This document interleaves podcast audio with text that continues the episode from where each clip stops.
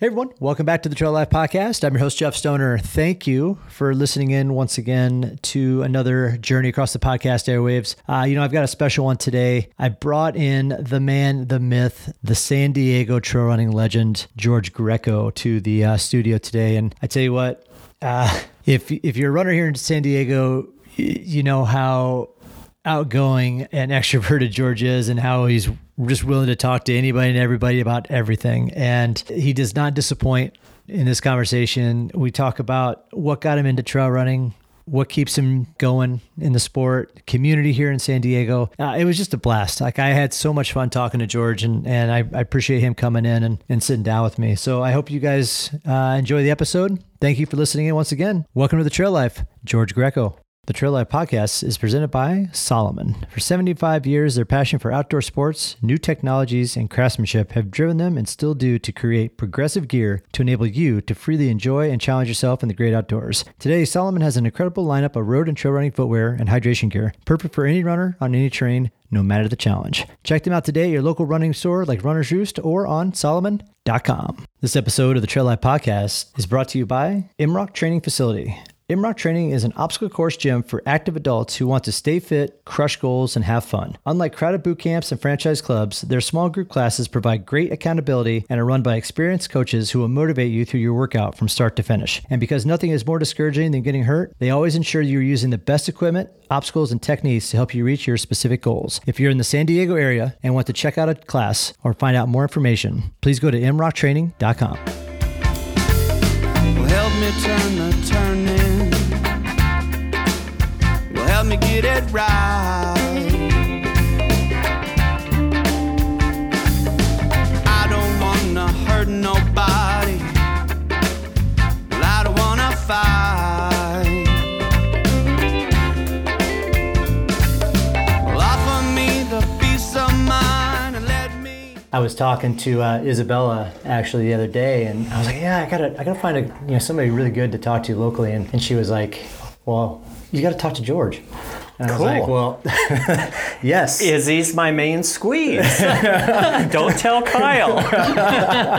so it, it kind of just worked out. I was like, you know what? That's that's a great. I know. I mean, it's I see you everywhere in the trail running community. So it's i if anybody I'm going to talk to you at this point in time, it's going to be you because you're going to have so much knowledge with what goes on in the San Diego community as far as running. You work at the running center, and so it's you kind of got your finger in the heartbeat, so to so to speak. So um, in all the conversations that you and I have had, I haven't really had a chance to sit down and really get a backstory from you and where you're from and how you got into it. So I'm, that's again, I'm glad you're here to share some of that. But looking at some of your stuff on Facebook and everything else, I, I've seen you've gone to college in schools all over the country. Yes. So where are you from originally? I was born in Coronado. Oh, so you're local. Okay. Yeah. And my dad was in the military. And so I had the privilege of living in the Philippines for four years, from 8 to 12, Hawaii from 2 to 3, and all over California. And then, uh, you know, I've lived both in the Midwest, which is where I started running, and I get into running as a result of my beautiful daughter, Ashley, sitting in my lap when she was six and I was 44. I was a cigarette smoker, not in very good health at that point in time. And like little kids do, she takes my face in her hands and looks at me with these deep blue eyes all the way to my soul and goes, Daddy, would you quit smoking for my birthday? Oh. My birthday was for her birthday, excuse me. Her birthday was 10 months out in the future. So I was hit with a blinding flash of the obvious and went, Oh my God. I got to get my life together. And I knew I had to do something to replace the ritual of smoking. You know, you get nervous, you smoke a cigarette, wake up in the morning, coffee, cigarette, all those kinds of things. And so, some guys at work, actually, some English consultants that were working at Tyson Foods back in Arkansas, where I was working in IT at the time, go, dude, you look like a runner. You know, as I'm freaking smoking, away. puffing away, you know, smokestack. Yeah. Why don't you come and run with us? And I go, uh, oh, yeah, yeah, yeah. And then my daughter intervened. That kick started my motivation. So what I did is I worked out in a NordicTrack for three months while I was trying to taper down my cigarette smoking with a goal of, on my birthday, stopping. And so, fortunately, I did. I had a little tape recorder that had binaural uh, affirmation. So every time I get the ears to smoke, I'd plug that in, Oh, and they send they send little positive affirmations past your conscious brain down to the place where you get the most benefit. Yeah. And so I was able to quit smoking, started running, and in my first race, I think I was 45. So that was in January. I started running 2.7 miles with these guys a couple times a week, and uh, then they go, "Hey, you know, let's let's do a race." I'm, well, a, a race? Well, you know, what do you do? What's Tell me more. yeah, yeah, what's that about? so I went to a race with these guys, and uh, I remember running along, and as I was passing people, people are going, "Hey, way to go!" Nice. And I go, damn, this is my kind of sport. Everybody's on the same team. Yeah. And so I, my very first race when I was 46 or 45, excuse me, about eight months into after I quit smoking, I had a 2125 5K, and I came in third place and got this little copper medal. Yeah. That was it. I was like totally stoked, fun, positive, supported, supportive people. And so that was my first race. And the 28 and a half milers I did out at the Cahuilla Indian Reservation was my 628th race. Holy cow. And I knew that you had done a lot, but I, I didn't know you did. yeah, I was an addict. The most races I had done in one year when I was 59, I had the goal. I was living in Colorado Springs at the time at elevation about 7,000 feet. And I went, wow, I wonder if I can do 52 races in a year. You know, one a week. Sometimes I did two, and sometimes sometimes I'd miss. So I knocked off 52 races in a week uh, when I was 59. Wait, back it back it up for a second. 52 races in a week? No, no, 52 Oh my- races in a year. Oh my god, you said a week and I was like, oh my I god. got a little- Now this conversation has gone to a new level. Yeah, yeah. got a little excited here. Fast forward to when I was about 68, my goal was I went, you know, I'm tooting my horn horn a little bit, but I've had 390 H firsts, about 144 seconds, and, uh, you know, a bunch of thirds. And I've actually won two races outright in my 50s and four in my 60s. They were small, Yeah. you know, mom and pop races up in Colorado. And, well, one was up a volcano, the Capulin volcano in uh, northern New Mexico.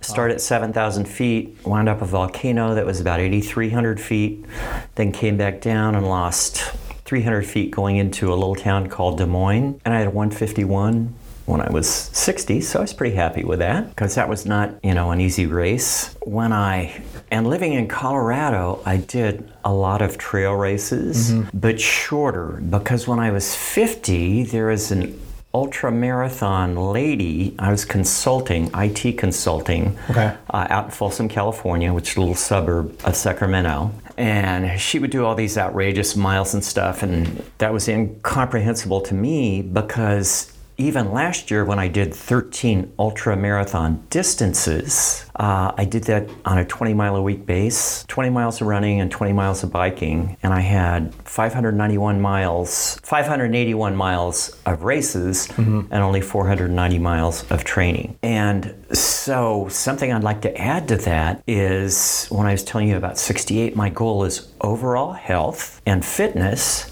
and then let's see what I can do and if this is if my protocols are working. And so when I was 68, a friend of mine, Philip Espinoza, I don't know if you know him, he's a local ultra runner. Mm-hmm. His partner came to the running store and was telling me about this cool 50K that she was going to be doing up in the Redwoods, south of San Francisco. I went, wow, that, that sounds really cool. Yeah. You know, if Everybody can do it. Why can't I? And so a group called the Trail Crashers, headed up by Ricky Rowan and Becca Rowan, uh, took me under their wing and a lady, Michaela Burgess, who had done Western States, moved into the hood and took me under her wing and started showing me you know, what you need to do. Oh, I need a hydration vest. Yeah. Why is this tube beating the shit out of me? oh, you thread it through here. Oh, damn! I thought this was big enough. Oh, you undo these straps.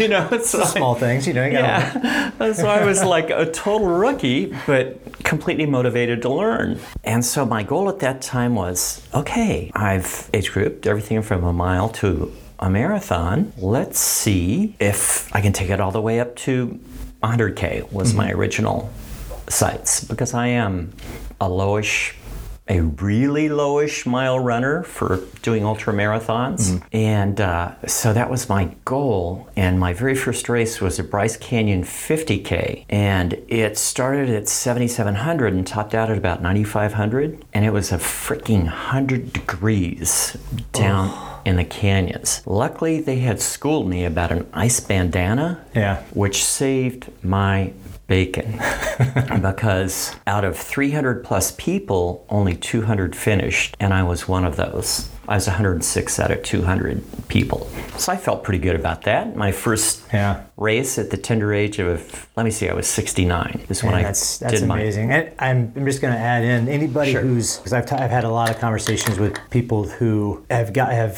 started late, and Mm-hmm. when I say late um, in trail running, they've started in their 30s and 40s, Mm-hmm. and it's that's that's where we you know the trail running community sees a lot of their demographics, right? And it's Mm-hmm. so you get those people that are like, oh, that's, I'm too old to start to start running. Well, I mean, Only if they think they are. Exactly right. Age is just no, just another number, but you know, it's, it just goes to show you like you don't have to be a twenty-something year old to go out and do the hundred milers, hundred k's. They're and stuff. so much fun. Yeah. Oh my God. Going from your shorter races, you're doing Mm-hmm. five k's and one miles and and all the shorter stuff. Mm-hmm. What was your mentality? Like you said, you're a newbie to the to the ultra world. Uh-huh. So talk to me about like how you trained differently maybe for that stuff and and uh, the other things you learned along the way because it's it's not so much just the equipment but it's also about how to run uphill how to how to power hiking is a big big portion of ultra running too absolutely so Absolutely. you don't really want to overdo yourself in those circumstances so how did how was your training moving into that aspect of Uh, it you know, I was training with some people who had experience at that, and uh, like Makayla, for instance, I'll pick on her. At first, we'd get to maybe the way up trail out at the Olivenhain Reservoir. Okay. And I would run up it. She'd go, No, you got to manage your energy. You know, pick your places to run. And downhill running is my superpower. Mm-hmm. And so, what I've done on this low mileage, I'm not going to kill the heels, the hills, but with my giraffe legs, I can go power hiking as quickly as some people can running. And one of the things I did right off the top is I really fell in love with poles. Mm-hmm. And for a couple of reasons. One is I want a full body workout. So often runners think that they're just legs. yep And so I work on the mobility of every joint in my body daily. I work with weights twice a day. You know, my hands need to be strong because I'm carrying those poles for 20 hours, like at Zion, the Zion 100K or something Yeah. like that. And uh, either like this or in my hands. Then additionally, there's stream crossings on mossy rocks. They're invaluable. Flipping snakes off the trail, running like this to move the bushes back Yep. so you can keep on trucking and balance because I don't pick races because they're easy, because I think that, you know, I can kill them. I pick them because they're beautiful and I wonder if I can do this. So my first race was the Bryce Canyon 50K. My second one was the Tushar Marathon. tushar i'm not really familiar with that one It starts at the Eagle Point ski area, Okay. which is at 10,500 feet, goes up from there to Mount Delano, which is 12,167 feet. And let me show you something real quick. And some of the terrain you're on. Oh yeah. So for the for the listeners, we're looking at just straight rock. There is really no trail. It's it's it's pretty much just big rock after big rock is what we're looking at here. And the Tushar is considered one of the, and there's the mountain I was telling you about. Oh, and you yeah. can see how the wind's just whipping oh yeah, definitely. our shorts and stuff. So that was my second go. and uh, and when you're doing ultras, there's so many moving pieces to be aware of that you don't learn unless you're just thrown out in the middle of it. I agree with that. I think it's uh, it's definitely some training for sure, but it, it's just like everything else. It's hands-on experience is really what's going to teach you the best, Absolutely. the best form of your type of running for those races, right? And that's Yep. Um, out of the 628 28. runs, does that include your road races and your trail Oh, races yes. all together? Oh, yes. Oh wow. What's some of your what's one of your most memorable races you've done? As far and, and it could be anything from uh, something that you failed at that taught you a lot, or one of your best Oh, outcomes, one of your best outcomes, or what? what Yeah, what's one of the best experiences you you to me, a DNF is did not fail to learn because I consciously choose challenges, not, you know, yeah, I've got this in the bag. I got some of those, but I always like to challenge myself. So, one of the best learning experiences was I came back to do the Tushar 70K. And the Tushar races are considered some of the hardest races in the US. And where's where's Tush at again? It is the Eagle. Are you familiar with Highway 15 that goes from St. George to Cedar City? Yeah, so on the we're way talking about Utah City? is what we're we're talking about Utah.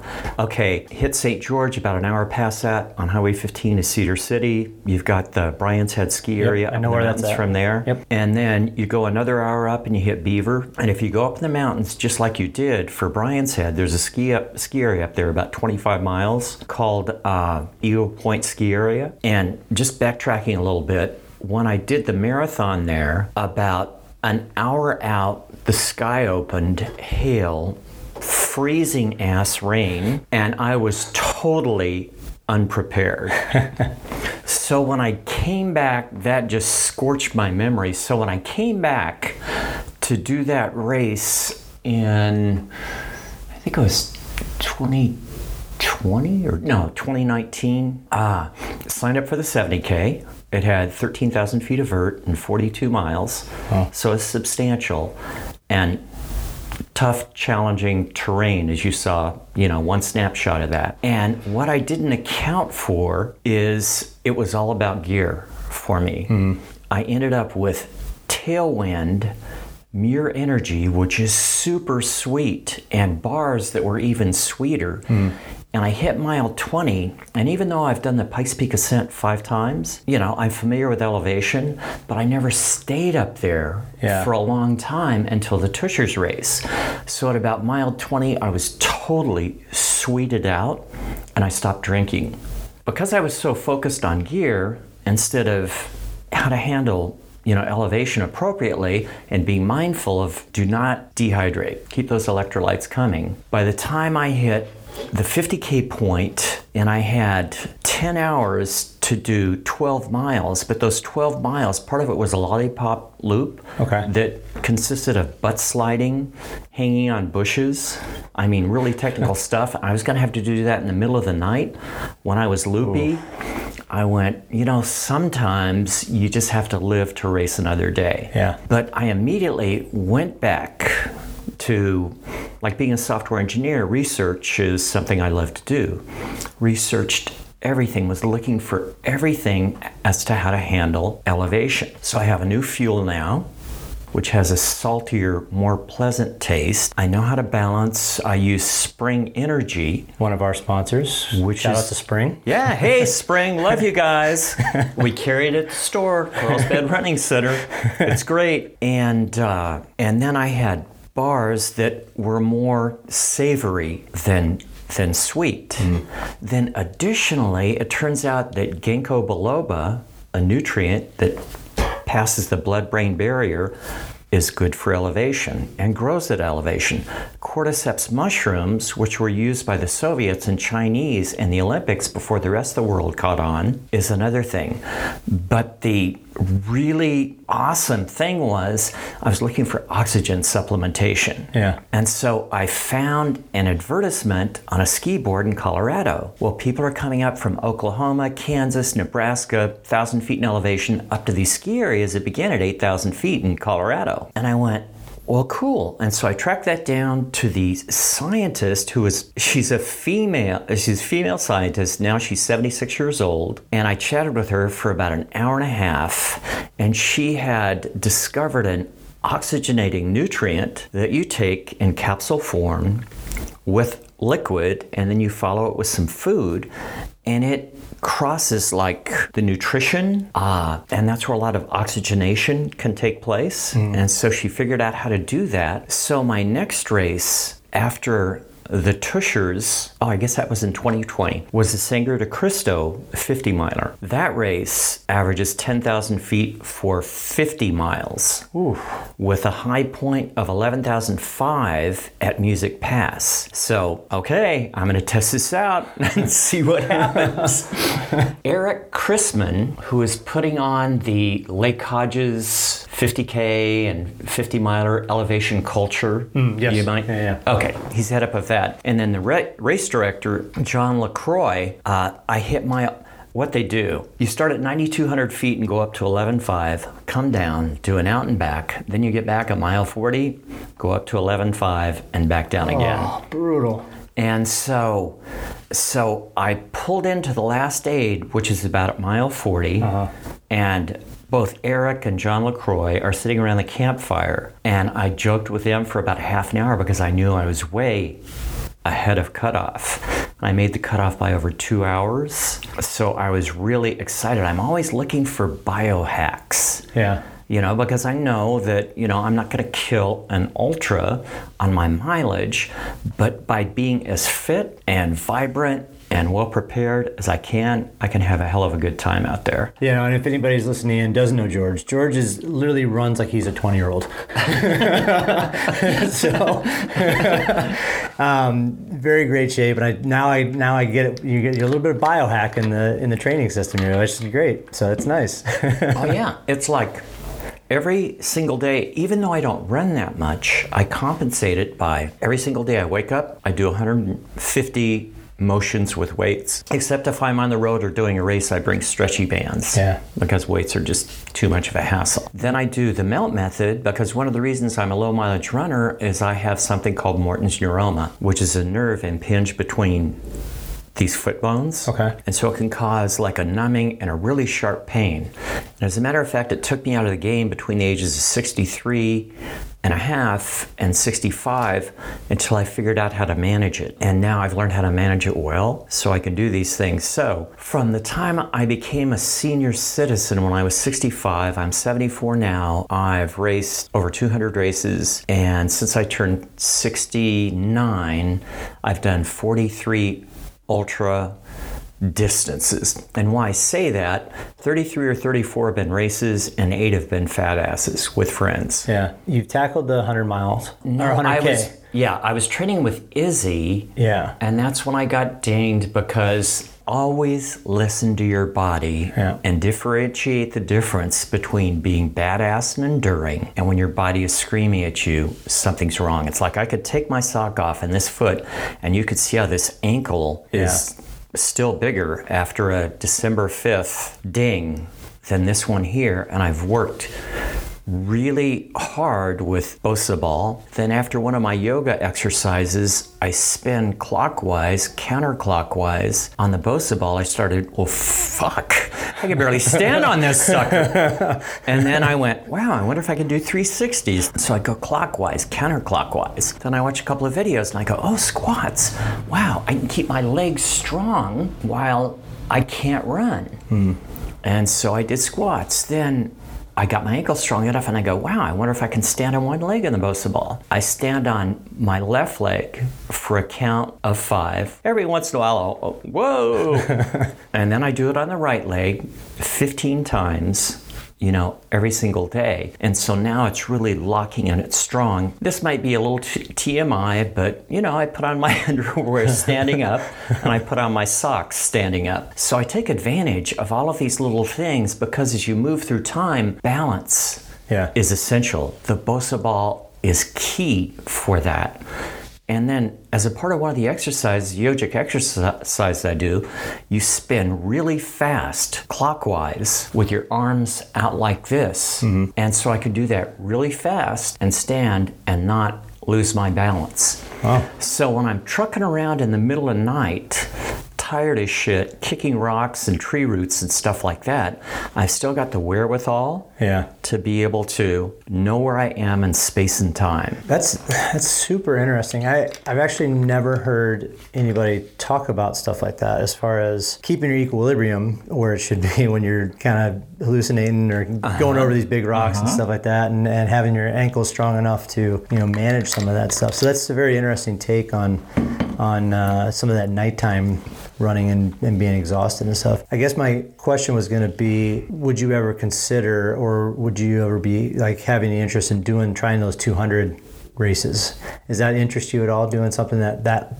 Uh, You mean 200 mile? yeah, like races? the Tahoe 200 or Bigfoot 200? Is that anything that would that You know- interest you at all? In a perfect world, I would say yes, but I'm still learning what I can do Mm-hmm. with my foot condition, kind of thing. But I have entertained the idea of, wow, I wonder if I can do a hundred miler when I'm 80. Oh, see, that'd be cool. You know, so that's that's only five and a half years off.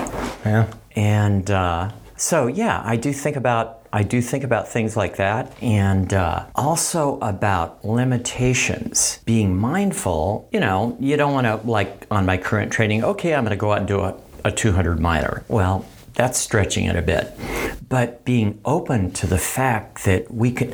That's one of the things that I love about ultras. You know, I never imagined myself 67 doing an ultra. But you see other people and friends, and that's another thing I love about the running community. It's supportive, encouraging, and you see other people doing it, and you that's how we as humans get inspired and actually consider that we could do something like that when we see other people doing that, Yeah. especially our friends.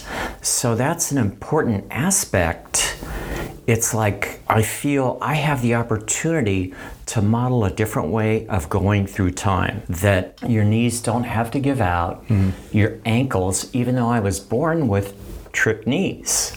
It's like I would I remember running when I was an adolescent and I just hit the ground. And I used to turn my ankle all the time. Well, guess what We'll fix that? That's mile 35 at Bryce Canyon.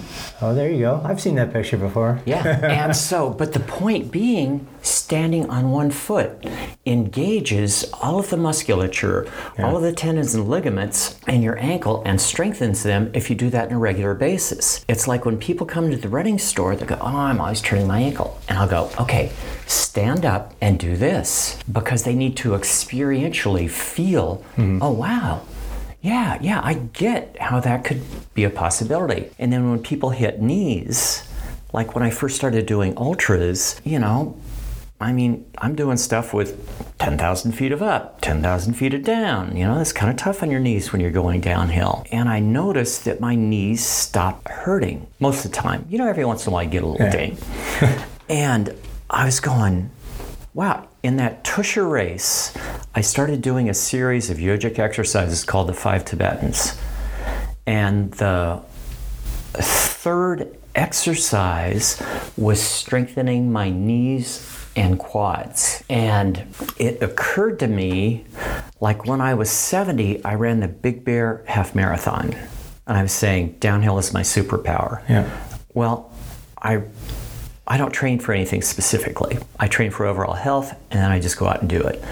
I had a 133.28 in that half marathon, and uh, this is another horn tutor. That's the fastest half marathon time in any of the Revel races anywhere by four minutes. Wow. And this was how long ago? When I was 70, Okay, so so that ago. was November of 2018. Yeah. And, and just the point is, that's a downhill race, and downhill races are a lot harder than people think. They go, oh, it's Oh, yeah. downhill, that's easy. Oh no, that's a And- it's a it's a joint killer. so so after that that's what got me to thinking it was an exercise that i had been doing every single day twice a day for three three years by that time. I want to circle back around real Sure. quick um, and finish our conversation talking about community.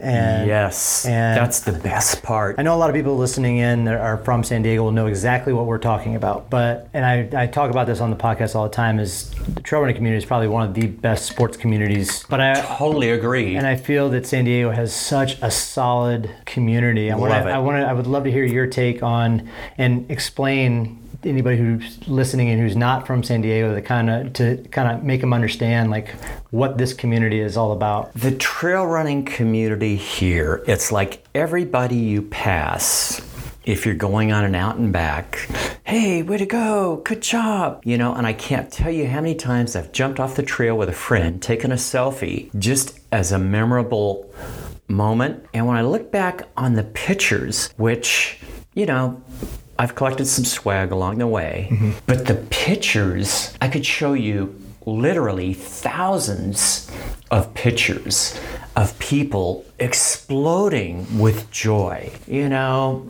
doing butt shots with Izzy and we're laughing our ass off.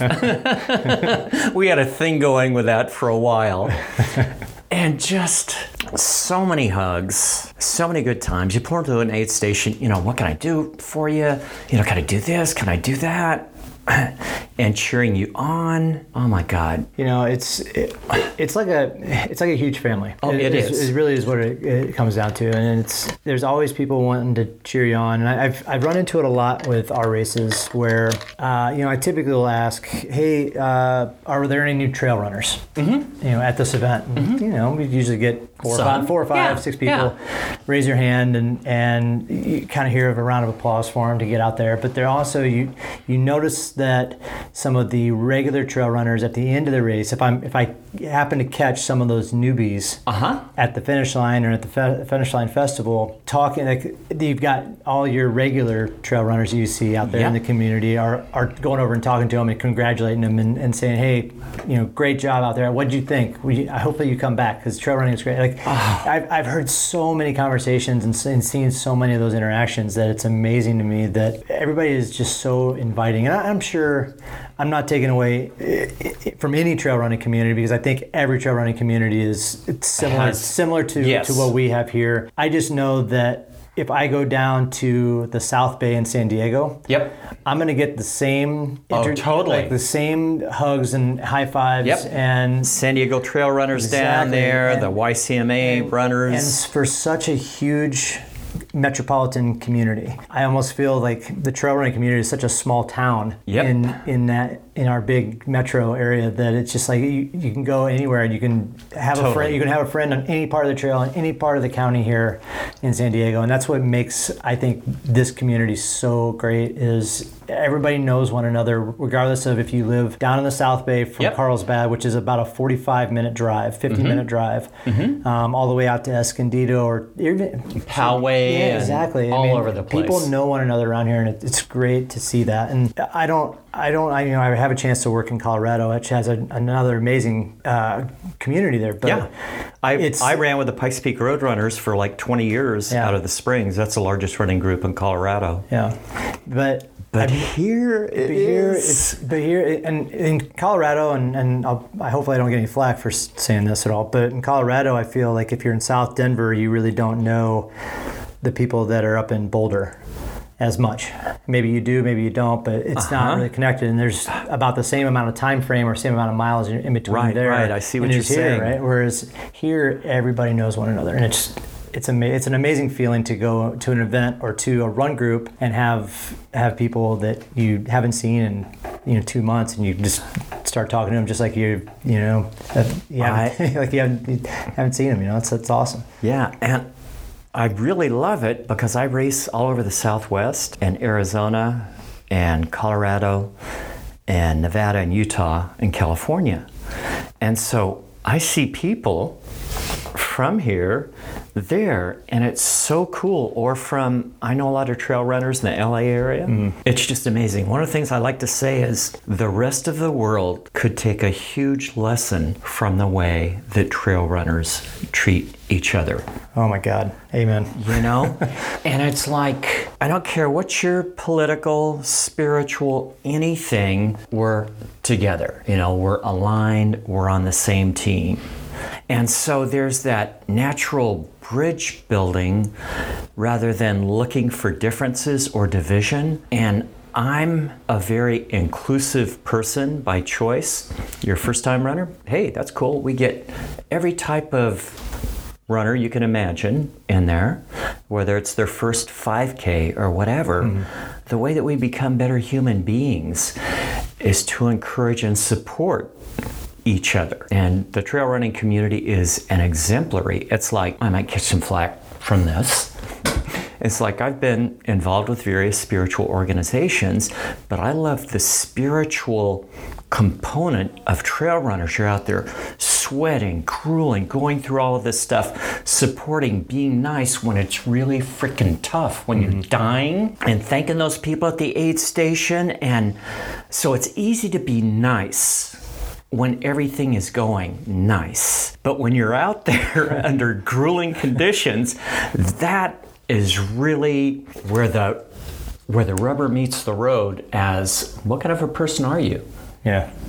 You know, and I never miss thanking the people at the aid stations and uh, greeting other runners. You know, my goal is to be an ambassador of that same spirit throughout all of life. Yeah. Well, I, George, I I'm going to end it right there because I think that is probably the best point to take home. Right? It's just it, is the community is a lot of people can a lot of other communities in this country can learn a lot from Oh the my trail running sport. So I want to leave it there because that's a great pa- place to, to leave it, and I want to thank you for. For uh, joining me today and coming into the into the office and, Oh, and sitting down in the studio and, and uh, having this conversation because it's always fun to talk to, to individuals like yourself and learn about trail running and what what keeps people going into the sport and what you know how Love. exactly All the love you get. the Trail Life podcast presented by Salomon is produced and hosted by me Jeff Stoner theme song provided by the Poor Dirty Astronauts with lyrics written by Matt Meyer. You can rate, review, and subscribe to this show on Apple Podcasts, Spotify, or any other place you stream your favorite podcasts. Thank you again, everybody, and we'll see you on the trails real soon.